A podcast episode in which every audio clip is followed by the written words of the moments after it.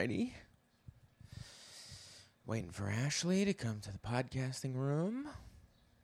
I assume it'll happen. Uh, not her fault. We got up late. We got up late. We decided not to do this thing last night. And we're like, we're going to get up early and we are going to do it. Got up late, you know. But hey, that's what you guys are tuning in for, baby. it's not about being perfect, it's about being real. Ah. all right. Okay. Welcome to Reality Blows. Hey, What? don't be like that. How was I? Do it nice. Make it nice.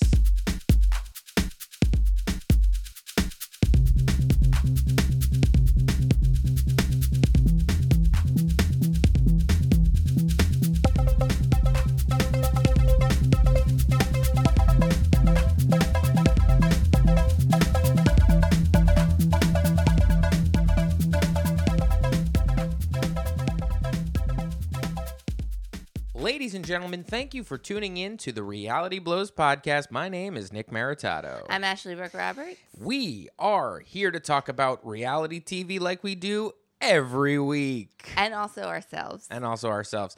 Uh, if you're tuning in for the first time, we are a couple. Uh, all right, you're not going to get that by listening to us because we are at each other's throats Nonstop. Um, but we are a couple. We do talk about reality TV because we watch a lot of reality TV. On today's program, uh, we're going to be talking uh, about a little show called Celebrity Ghost Stories. Oh, that's right. And, uh, you know, um, before we get into it, uh, Ashley, uh, why don't you tell the fine folks at home how they could help us out?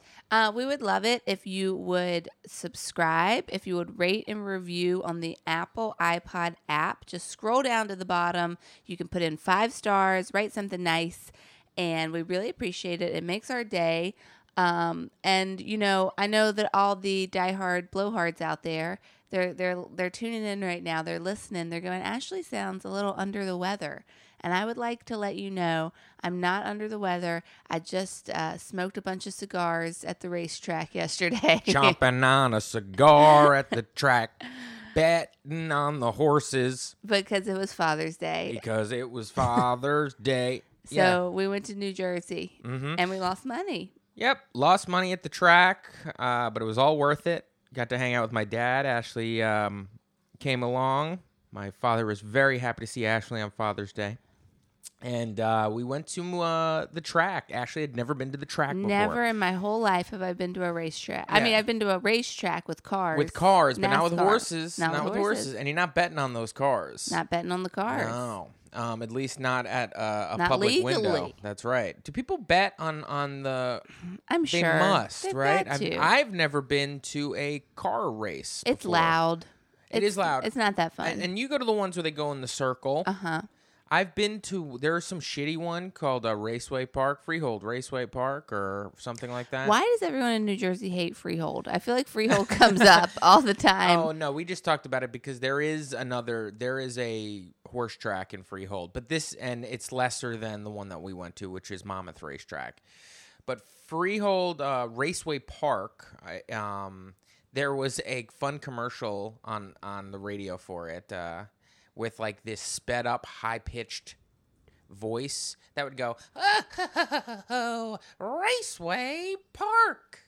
I, I can't do it. I used to do it pretty good when my before my balls think- dropped.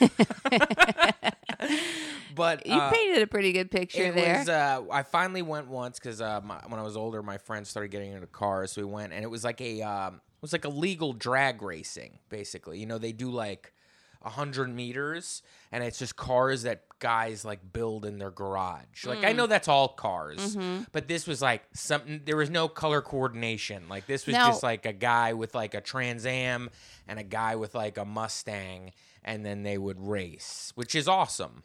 What reality show were we watching at some point where Yeah. a guy on in his spare time was a race It car called, builder? I for oh in his spare time.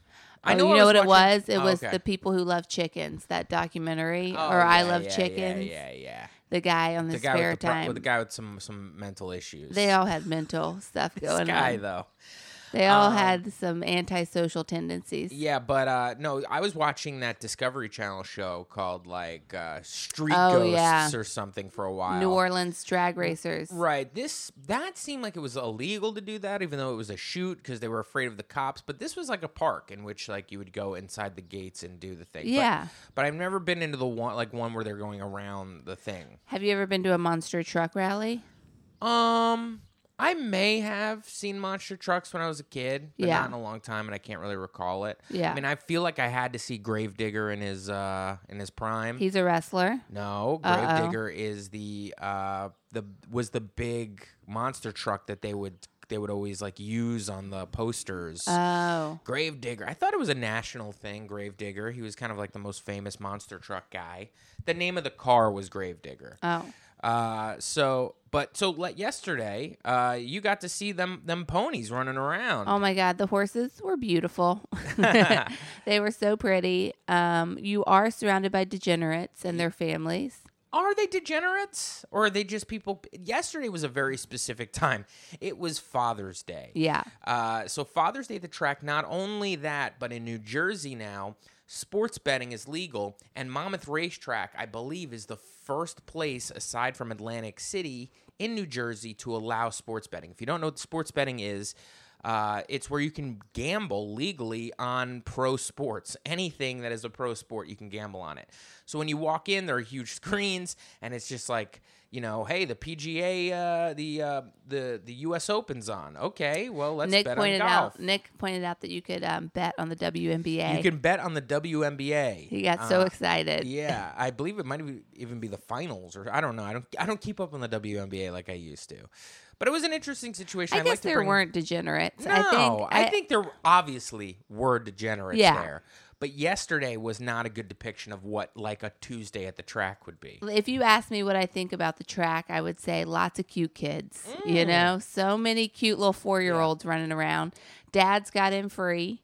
Dad- Um, not dads, men. men got in Men- free. How did that make you feel? You were all, you were there with two men, Yeah. and uh, you had to pay five dollars and go through the the gate, and we got in for free. What did that make you feel like? Couldn't care less. What do you mean? It's Father's Day. I don't care. If it was Mother's Day and women got in free, I'd be like, ha ha. And I would stride through those gates. There's a lot of uh, instances when women get in free to places like that. We suffer in other ways. You do. I'm not coming at you. Listen, I know you want to have this argument right I now. I feel like you're coming at me. You're I'm asking me how did I feel? No, I wanted to know uh, what it was like to be on the uh, to be singled out as the lesser than sex yesterday.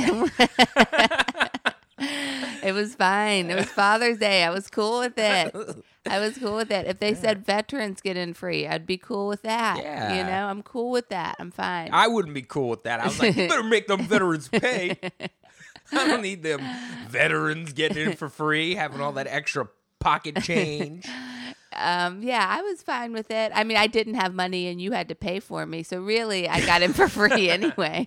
Do you recall some of the names of the horses that you bet on? I know that the first horse that I bet on was Proud O'Patty. Proud O Patty. Uh huh. And then I bet on one called Day to Day, Da- yeah, Day to Day. it was day to day. right? hmm And then I bought, I brought, I bet on another one called Lino Silver, I think. Mm-hmm. And then um, two times I bet on somebody. It was right at like the minute mark or the last second of betting. So I just ran up and said three on one to win, and I didn't know what the name was. um, because yeah, that was fun. My favorite part about the track was like learning the lingo and like how to bet and Uh-huh. the, the language that you need to say. Because if you guys hadn't been there to tell me like what to say, I would have just been like, I would like to put three dollars on horse number, you know, horse name, blah blah blah, and then I wouldn't know like how, that you could bet to like in Right. my well, mind would have worked. You would have been able to do what you did. You but in my said. mind, if you bet on a horse, you're betting it to place. You're not betting it to either win, get second, or get third. Do you know what I mean? I don't know what you mean. When you're betting on a horse, you're betting it to uh, Place. to w- go second. To get something. No, so win, place, show. Place is second. Oh, okay. I meant place Show is third. Win is win.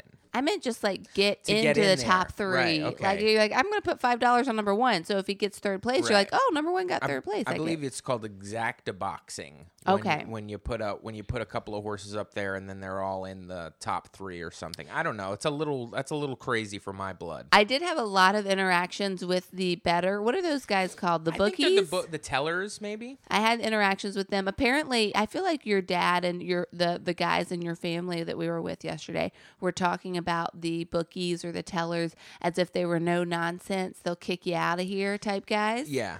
And I just had funny interactions with them where they seemed to be um they seemed to be going along with whatever stupid thing I was Yeah. doing. Yeah. So- what kind of stupid things? well, so I was in line, and then um, Frank, who's like part of Nick's family, he's a, a, an Italian man who brought the cigars.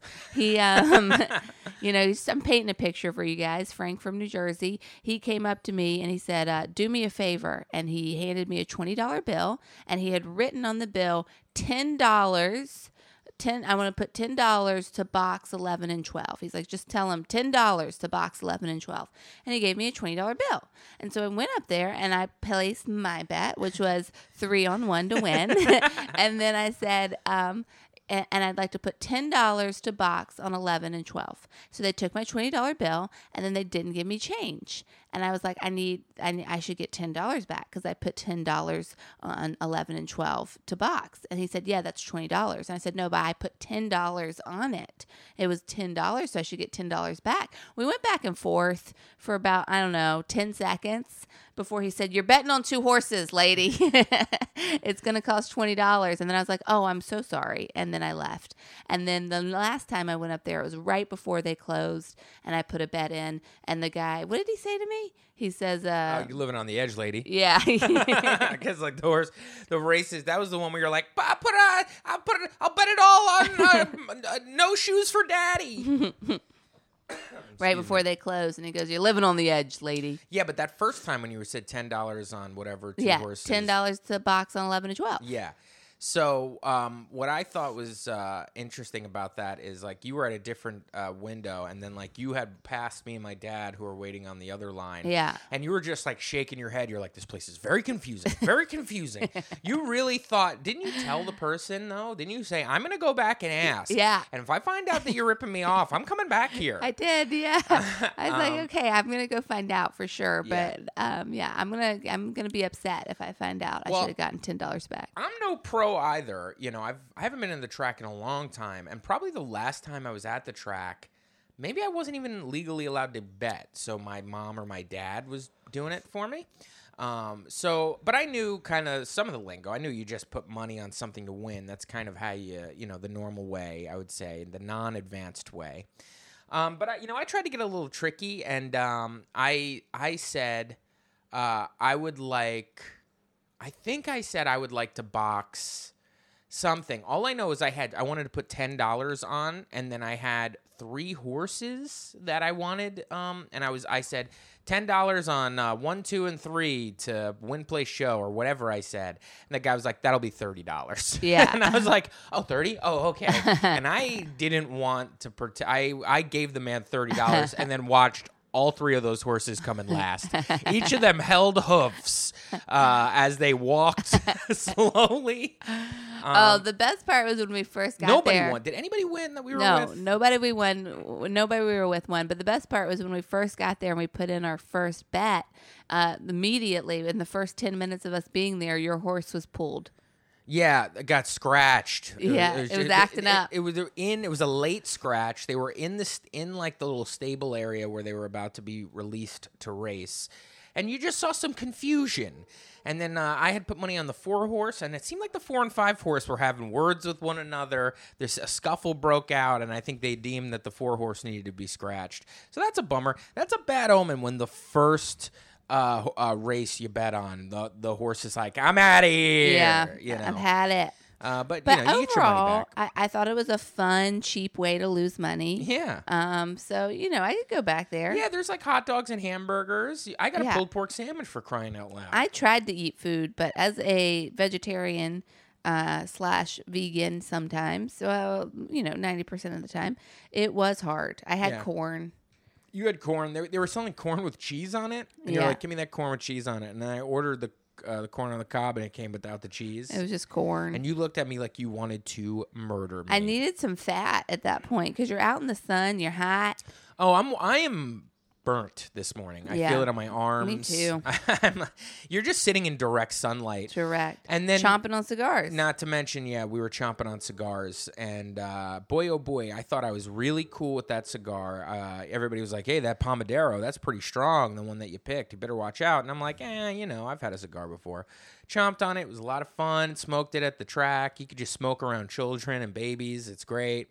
Uh, the entire ride back to Brooklyn, I was uh, enjoying some acid reflux on that cigar, like the entire time. oh no. Uh, and then sitting at home, like I brushed my teeth when I came home, and then I brushed my teeth again before I went to bed. And I this morning, I brushed my teeth. I could still sort of feel that there's ba- there's some sort of cigar Something's in wrong. there. There's Yeah. a cigar in my mouth somewhere, and I'm gonna find it. Well, I showed up. So Nick drove me straight to a show, a comedy show in Manhattan. I showed up to this comedy show. I'm burnt. I smell like a cigar. I can barely talk. My voice is all Yeah. ragged. Everybody's like, "Where were you at the fucking track?" and I'm like, yeah, and I lost a lot of money.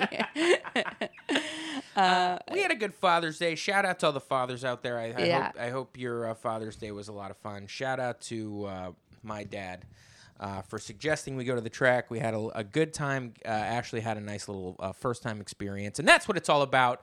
Uh, uh, well, it's not what it's all about uh, because uh, what it's uh, all about is reality television. and that's right. And when we come back, we are going to talk about celebrity ghost stories, ladies and gentlemen. And we are going to talk some ghosts. So if it's nighttime, make sure you get your nightlight on and you snuggle up with your best teddy bear because we're about to kill you.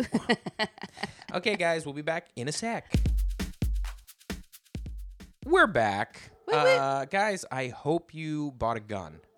And Guns then- don't kill ghosts, baby. uh, well, we don't know that. W- that is not proven. Fine. Did you buy a plasma shooter? What what what would kill a ghost? I think a plasma shooter. something like that. Yeah. What's the thing? What are they? Are you are you into Ghostbusters? Yeah. Ghost busting. Mhm, Yeah. What is the thing that they use uh, that that w- like that they're not crossing streams with? Like their That's a gun. is that a plasma gu- plasma yeah. gun? Mhm. And then they shoot that to sort of wrangle it. And then how do They, they, pull get it in that little box. Yeah. How do they get it in that box? They Is- just like pull it down like a fishing. They're like fishing. I fishing. know, but it like it seems like it almost gets stuck in the box. Yeah, and then they take it to that contrapment in the Entrapment. The com- that, that Contraption? Contraption.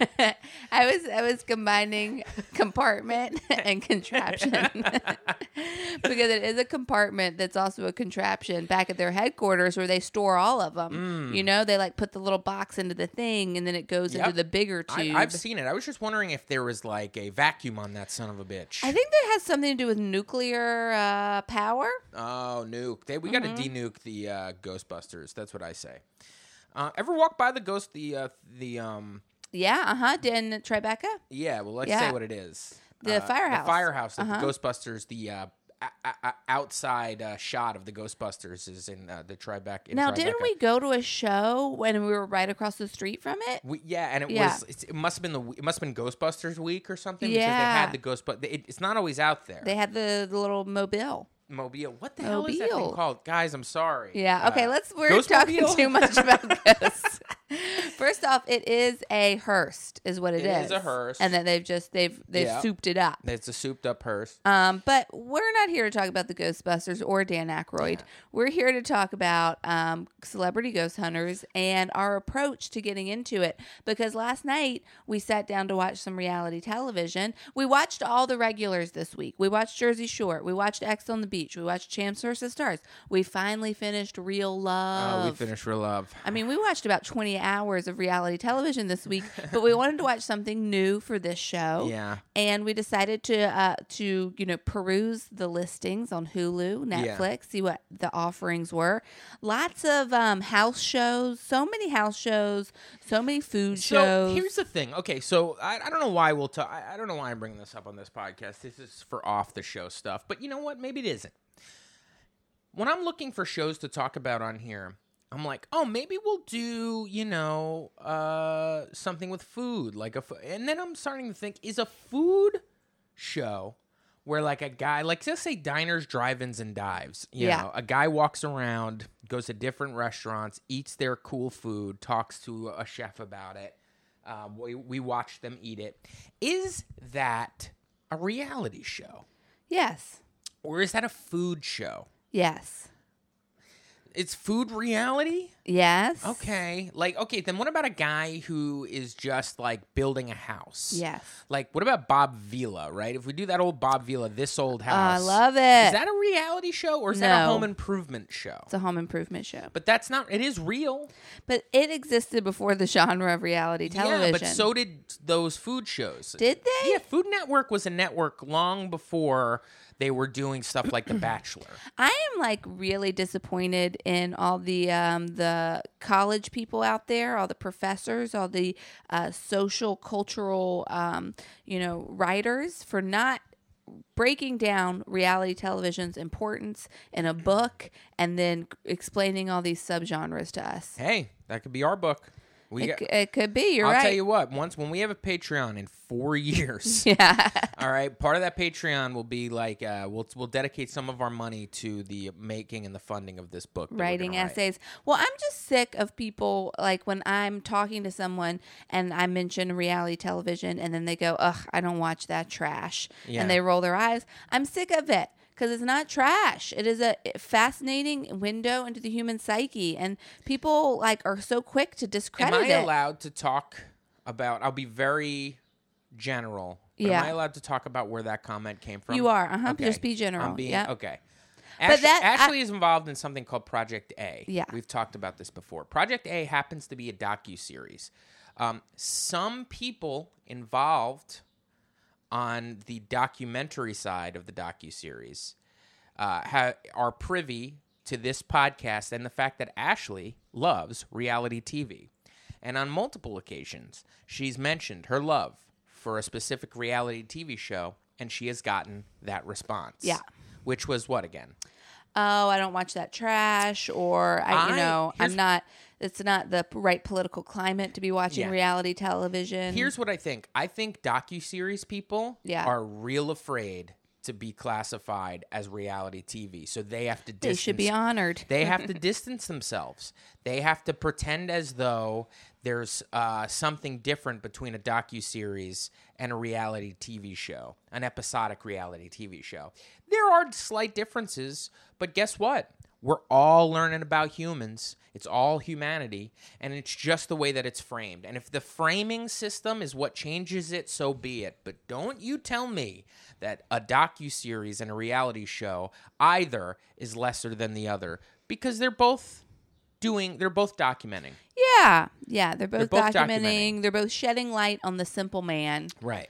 Um, and the behaviors of people when they get Right. put on camera. Now, in my opinion, the show that we watched last night, Celebrity Ghost Stories, seems more like a celebrity docu series than a reality TV show. Interesting. Uh, they're just documenting uh, accounts in which celebrities had interactions with ghosts. Boom, boom. Um, so speaking of, we might as well get right into it. Uh, last night we watched uh, an episode from season one. It's on Hulu if you'd like to go out, uh, go. And the uh, people that were involved in this episode were Carrie Fisher, Carrie John Fisher, Waters, John Waters, Rue McClanahan, and the guy who played Furio on The Sopranos. um, Carrie Fisher, obviously Princess Leia. Um, R.I.P. um, uh, John Waters, um, you know, made Director. Hair, director made Hairspray, um, a, a bunch of amazing movies.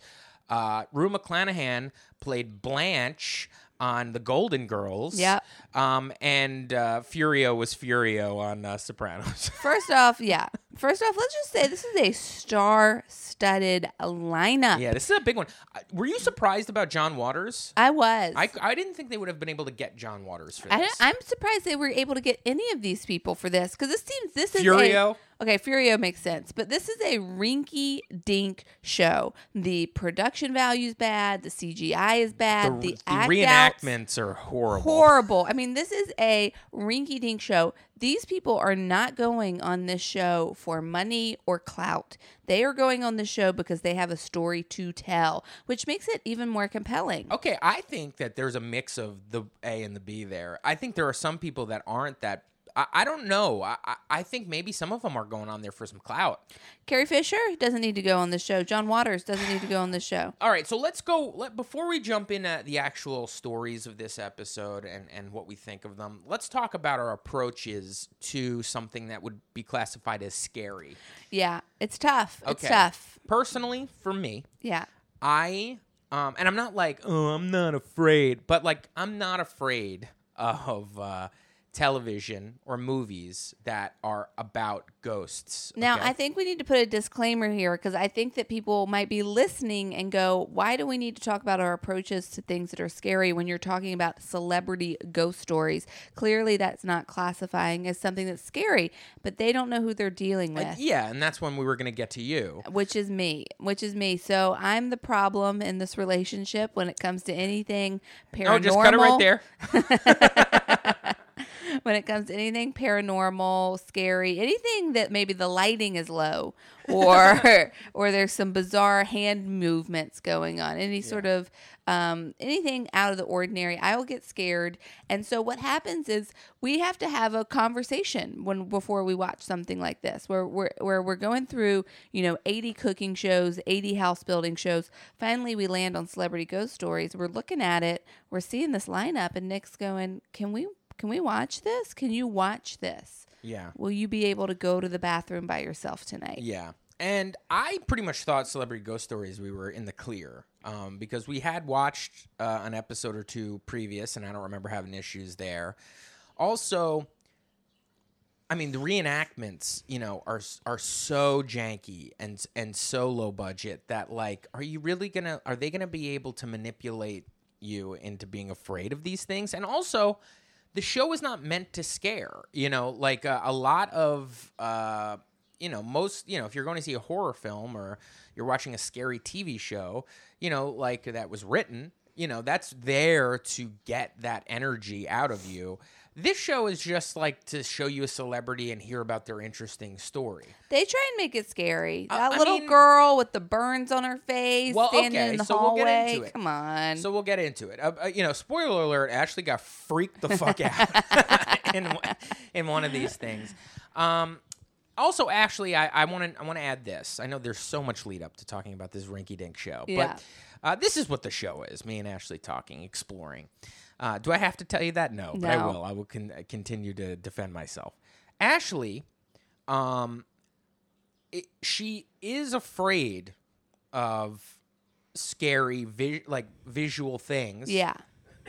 and you know she's an easy scare but Easy she's also so interested in- Fascinated. and fascinated by this stuff so if i go and see a movie that's a scary movie that she would never go see in the theaters if i come home and she's there and i tell her it was good ashley wants me to explain e- plot like Scene by scene scene. by scene the entire plot Yeah. Nick just saw Hereditary, which I will never watch.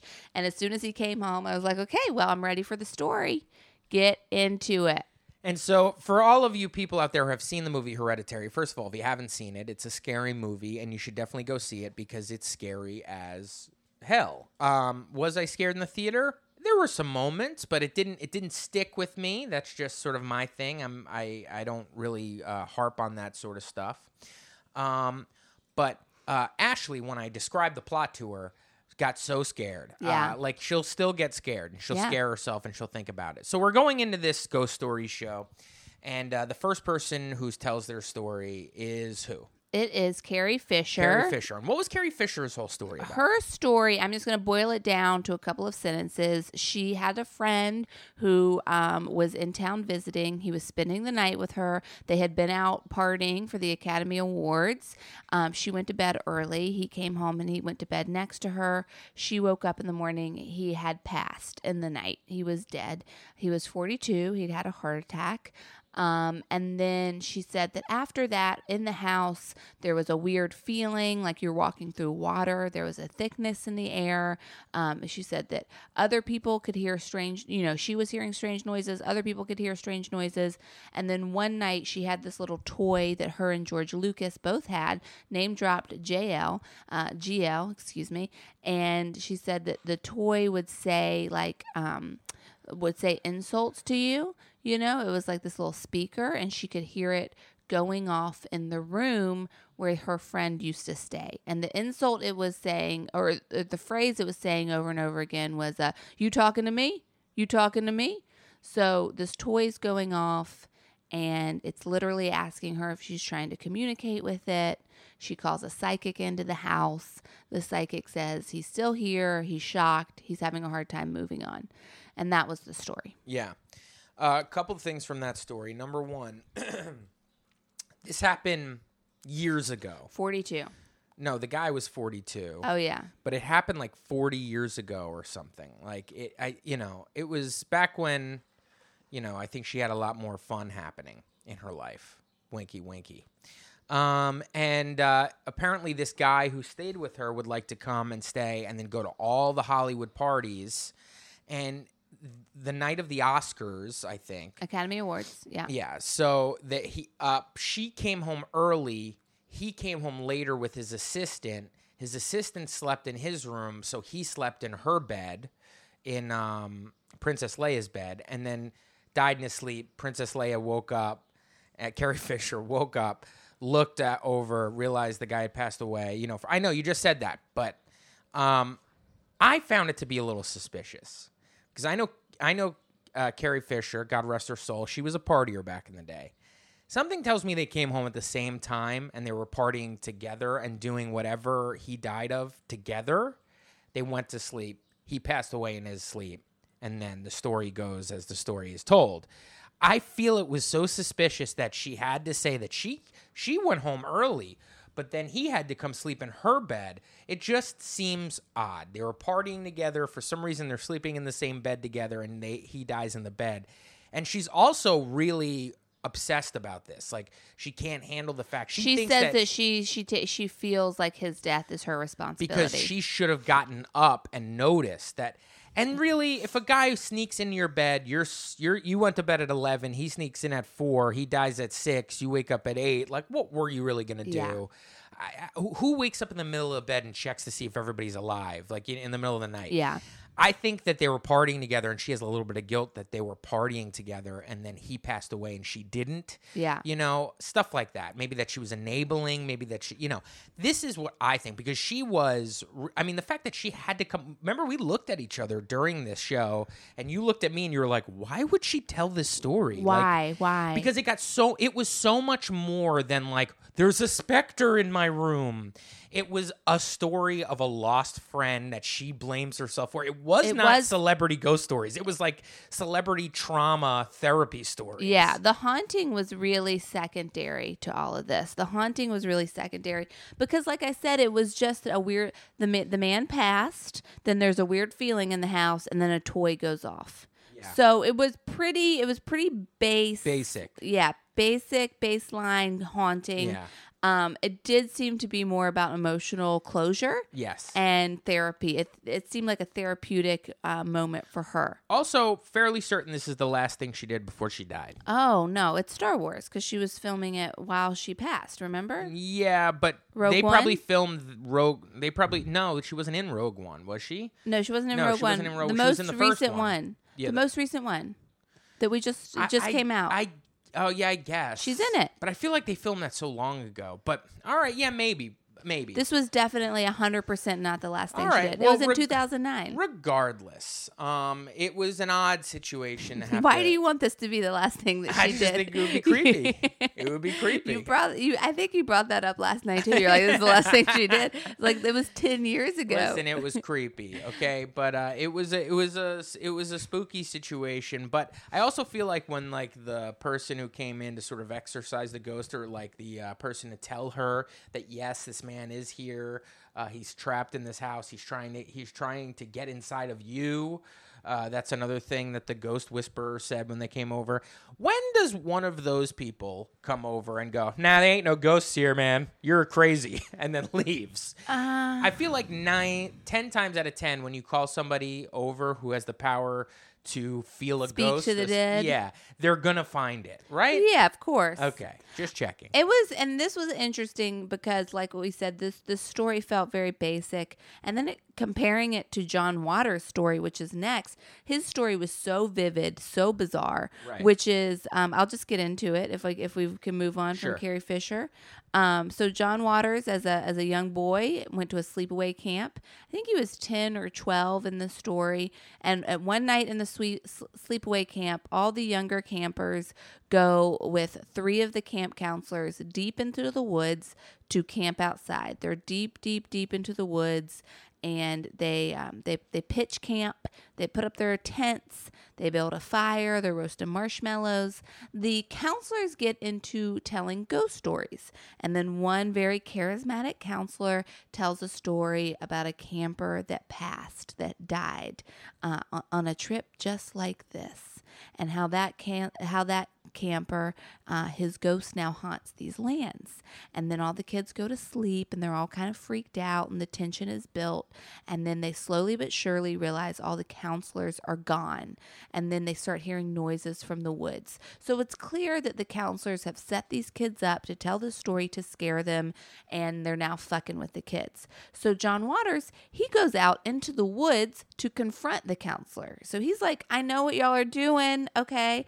I'm I'm in on it. I'm pissed you didn't include me. I'm to go find you. He goes out into the woods and instead of finding a counselor, he finds a an orb that's sort of floating there and the orb comes to him and it reveals itself to be an old man's face um, accompanied by the smell of powdered sugar and um, Spooky, He- delicious. he's looking at this face and he knows something is off. He, he's he's in shock. He's not scared, but he's just like, "What the fuck is going on?" Totally taken by surprise by something that is truly unexplainable. And then another counselor, then the counselor comes up to him and finds him is also staring at the face, but the counselor is terrified. And then the face starts popping out its teeth one by one. Poop, poop. and Hold on. And the counselor is freaked out and john waters realizes in this moment that he feels okay he is more mesmerized by something he can't explain and he realizes there's no reason to have fear and that he can be uh, drawn to something that is odd that is um, outside of the normal experience and that the counselor he, he, he says from that moment on he realizes that he will never be scared and the counselor will always be scared Yeah, that was big. That was big time. That statement. Also, I found it um, interesting that in the middle of the story, when he was talking about the relationship that he had with his counselor, um, and that he looked up to him and he thought he was really cool, which that is a normal situation for like a young a camper Totally. to look up to the a camp counselor. I remember my camp counselor. Yeah, She only wore thongs. I thought she was so cool. he had to um, explain like, well, he was handsome, and I guess maybe I I found him, you know, No, he- attractive. No, listen, uh, maybe I found him attractive uh, in some way, but I, I think it was mostly. But you know, you don't hear the interviewer asking questions. Clearly, the interview had asked John Waters, uh, "Do you think he was attractive or something? Is that why you liked him?" And then he was like, "Well, I, I get like because his answer was like, I, I guess I thought he was attractive." It's like interviewer guy, come on, man. Yeah. Why do you have to be? You, we have to get that story out in ghost stories, like, "Ooh, you liked an older man." Like, fucking leave it to the ghosts. yeah, I'm glad um, that your retelling of that went in the direction it just did because. I thought you were about to say that he was like, yeah, he could have been handsome, and that you were going to leave it like he clearly had a crush on him because John Waters went out of his way to be like, I didn't have a crush Yeah. on this guy. Which I is like, just thought why- he was cool. Why would you have to give that information out if it wasn't Yeah, asked of you? It's like, come on, producer, Totally, hundred percent. don't be a creep. But then John Waters sort of like he credits this experience as shaping his artistic vision in terms of big abstract ideas of being drawn to things that are abnormal and not being scared of them and embracing that. And I thought that was incredible, especially when it's, you know, it's back to back with Carrie Fisher's haunting where a toy went off in a closet. Yeah, and this one was like a lot more visual. Like he was like, I saw an old man's face, and was like, you know, not like a toy going off in a closet. But uh, that one was a lot of fun. Next, Incredible. Next up, uh, which which was that? What was the next one? Uh, uh, Golden Girls. Oh, Rue McClanahan. This one was a little interesting. This one, uh, uh, Rue McClanahan had a best friend, a man, uh, Since fourth grade. Since fourth grade, and they stayed best friends as close as you possibly could be without being romantic uh, for his entire life. He got um, some sort of a disease. Uh, he passes away. Rue McClanahan and uh, a, a third friend. Catherine. Catherine. Catherine, that shady bitch. there was something going on. So anyway, a long story short. Wait, get into the Catherine thing. Well, I, I, think will. I will. I'm gonna focus mostly on Catherine. I'm gonna get through this other part. So as this man is on his deathbed, Rue looks at him and says, "Listen, when you when when after you died, contact me somehow. As a matter of fact, use elect- electronics. Yeah, we'll Le- make it an use experiment. it- do an electric. We used to always play with your chemistry set Yeah. as ch- as children. Let's also make this an experiment. Use electricity to communicate with me. It was a little too late out, in my opinion. And then as soon as he passes away, downstairs in his mother's house, all the lights go out. All the um, Rec- what was it? recessed, recessed lights, whatever, recessed bulb. She kept saying something very specific. And, uh, you know, and then anyway, there was a third person in this house who apparently they all moved to Los Angeles together. There- Catherine wasn't in the house. She had left. She, She was there left. when he passed, and then she went home. So Rue goes to email her on her PC, on her personal computer. on my personal computer. And as soon as she writes out Rill's name, that was her the friend who went to the other side, um, the the computer screen went all staticky, like, Like a, a television. And um, so she decides she'll call Catherine. So she calls Catherine and she's like, you know, how are you feeling? I wanted to check in with you. And Catherine's like, I'm okay. But like last night when I came home after a real past, the strangest things happened. I went into the kitchen, I turned on the lights, all the recessive lights, they all burst or they all went dead. Yeah. And so there's this whole thing with the lights going out um, in both houses and the computer screen getting staticky. And then this is where she started to lose me. Is, is she on the phone with Catherine when she turns around and sees Rill and he says everything's fine? No, that's later. She calls her, um, and then during that phone call, uh, the call just kind of goes blank. It sounds like there's like a busy signal. And uh, she realizes she's not going to be able to say what's going on on her end without seeing her in person. Eventually, she comes over. They talk about it. Then a few weeks later, Rue McClanahan is cleaning up um, Rill's things, his belongings, touching all of the things that he owned. And then she looked uh, over her shoulder, and Rill was sitting there in a wheelchair and said, It ain't no big deal. Yeah. And then kind of left. You said it kind of like a, a brusque um, Brusque? broker. Is brusque a word? brusque. you said it like then, like a guy who's like on the Um, say what construction it site. was. Say what it was. construction I was being brusque. a guy on a construction site. It ain't no big deal. I was being brusque. It's easy. But that's what he said. Ain't no big deal, Rue. And then um and then Rue Rue is like, that meant everything to me. Ain't no big deal. That means passing over ain't no big deal. That means life ain't no big deal. That means it's all part of one thing. It's all ain't no big deal. You know, basically, uh, she's saying that they never believed in an af- afterlife while Rill was um, was alive. But w- since he's passed, it's very hard for her to den- deny it. Yeah, she says it's saw. So undeniable she at this believes in an afterlife based on this. Um, what I thought was interesting was throughout the entire story, it was laced with shade against Catherine. Yeah. Catherine, this third friend, she didn't stay over the night that that Rill passed away. Uh, she, she made a point to say that when they moved to Los Angeles, they were all friends, but honestly, Rill and me were very close. Yeah. She's like, Rill and I were closer. This third wheel situation seems like it was a lot of fun for Rue and Rill and not for Catherine. yeah. Poor Catherine. I feel bad for Catherine. Catherine getting a lot of shade. Uh, Rue seemed like she was really. It seemed like she had a lot of time to think about the story and has told the story a lot. Yeah. Because the way she was telling it was so presentational. A hundred percent. I mean, even up to the recessed lights, uh, talking about brusque responses. I mean, she was really getting it into it. felt like someone it felt like a moth champion someone who was like um, doing their their 12th time at the moth Yeah, and the- the knew all the beats the moth, look it up. It's a storytelling It's- competition. yeah and she or like a woman who is just like a, a, grandma that's told the same story at thanksgiving Yeah. for 20 years like like, okay, Grandma, we get it. Rill, your friend who you wanted to fuck forever, is dead. Pass the peas. yeah we all should have recessed lighting in our house Um, and uh, can we not talk about R- Rill today, Grandma?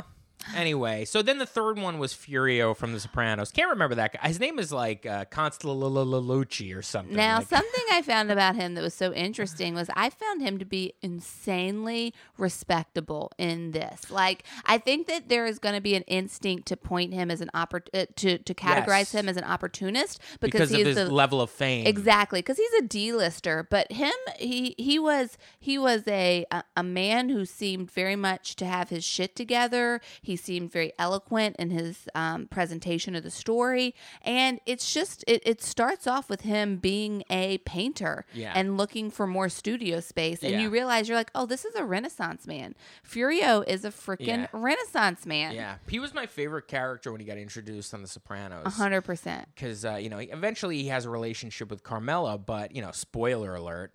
But when they bring they like bring him in from the old country to Yeah. like start like really you're like Busting oh heads. oh you think that these uh, American uh, mafia guys are badasses? Nah, I'm gonna bring in a special guy from uh, Sicily or whatever, and uh, this guy Furio he barely speaks any English. Did he speak English on the show? Yeah. He did. I remember him being very much off the boat and like wanting to like hit people with baseball bats and kill people.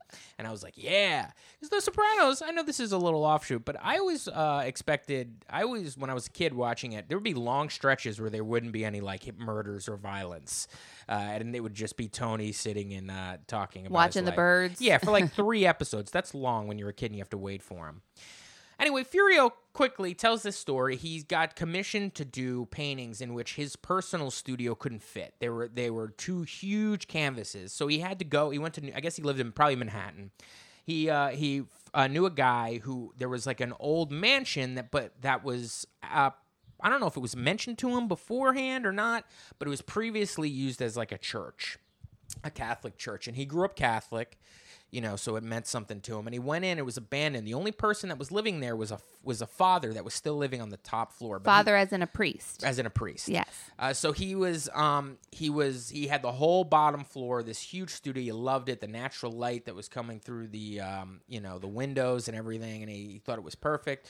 So he sets up shop there in New Jersey. truly describing an artistic dream. Yeah. You know, he's in this giant room, he's listening to classical music, Yeah. he's painting, he's in the zone. He says that he was in an alpha state. Yeah. I mean, alpha brainwave. So he's like really like super focused, super hypnotic, like working in a meditative state. Yeah, it's state. kind of like us in this podcast. a little bit. exactly. Same. Same. So, um, so he's uh, doing some painting, and he knows that nobody's there, and he's he's painting late at night, and there was uh, always a door that he didn't know where it led to. This is classic creepy shit. It always stayed closed.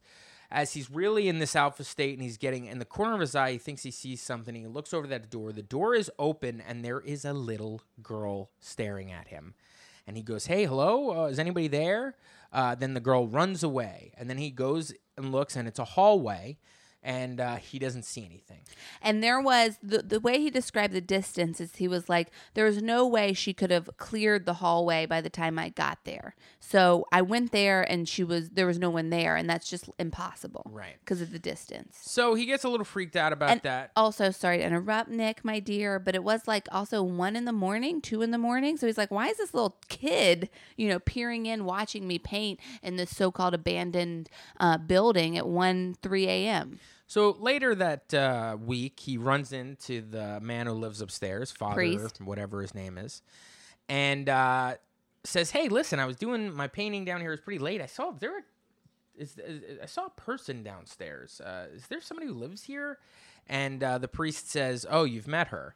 And he's like, "Oh, I, di- I didn't know anybody else lived here. Who?" And he's like, "Oh no, it, no one's living here. That that's that's a ghost. That's a, a girl." And then proceeds to tell the story about this girl.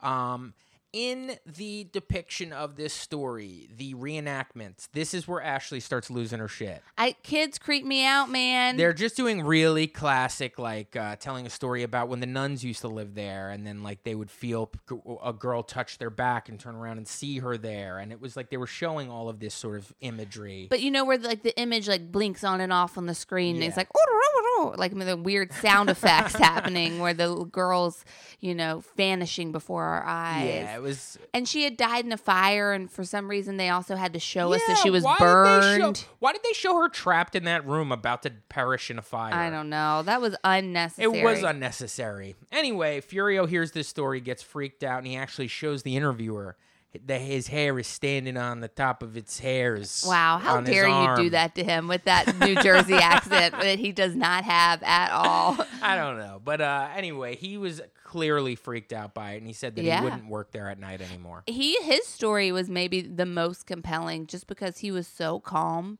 He was presenting it in such a way where it didn't seem like some it didn't seem like a parlor trick that he's Right. bringing up at parties all the time. It just seemed like a real thing that happened to him that he was um you know, I believe him. Also, even though maybe they didn't see these, all of the uh, all of the celebrities before him and on the other episodes that we've seen, uh, always to me seem like they were very open to this sort of experience. Yeah. Even if they said that they really weren't, to me, like John Waters was talking about being ten, he's like, I didn't believe in ghosts. Like you're John Waters. In the back of your mind, you probably believe that there's something interesting. Happening. You're John Waters. there. You're living in a magical world. Yes, you know what I mean. Like whether you realize it or not, this guy who played Furio, like, was like, man, I had never uh, thought about there being a friggin' ghost. But Stop doing this to Furio.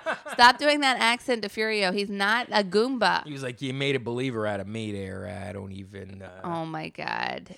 He was an eloquent, well-spoken man. My two Ashley's favorite in love with him. stories, I kind of am. My two favorite stories were John Waters and Furios. I found them to be the most entertaining. Carrie Fisher's was the most um a, like emotional roller coaster Yeah. we went on because she's crying on camera and talking about how she feels responsible for her friend's death. But her the ghost story itself was like literally a toy went off. Yeah. You know, it's it's hard to really.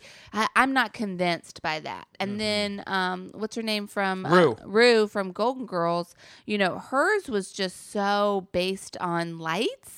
Yeah. You know, like the whole thing was just and then the lights went out and that that to me is that's just an electronic that could that could be a glitch, Yeah. you know. Um but John Waters looking at a, a floating face you know, in the woods, teeth popping out, and then Furio seeing a ten-year-old girl at three a.m. watching him, that, and she has this backstory. Those I'm I'm more inclined to believe full-body apparitions. I don't know what that means. It means seeing a, a ghost, a specter. A it means ghost? seeing.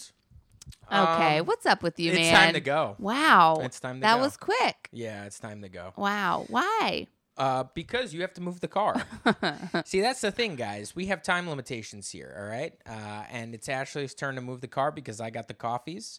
Uh, but you know what? We did a fine episode today. If you hate us, say, fuck yourself. But I know you don't. I know you don't. I know you love us, and I know you want to listen to us every single week, and I want you want to subscribe to us on uh, Apple Podcasts. Tell a friend. iTunes. You want to listen to us on SoundCloud if that's your thing. Uh, you can find us. Just search Reality Blows on SoundCloud. And I would like to just go ahead and say go listen to last Monday's show, the vacation episode, where we did field recordings from Seattle and Washington State. We had so much fun. It's Monday, it's a cherished episode of mine. And um, I just want, if you haven't had a chance to give it a listen, please do. And follow us on Twitter at Reality Blows Pod. Email us at Reality Blows Podcast. I'm on Twitter, Ashley B. Roberts. You can find me on Instagram at Nick Maritato, M A R I T A T O. Uh, and we will talk to you next time. Don't forget, we'll be talking champs versus uh, stars. Uh, uh, that will be out on Wednesday. Um, and uh, please uh, enjoy your lives. Goodbye. Bye.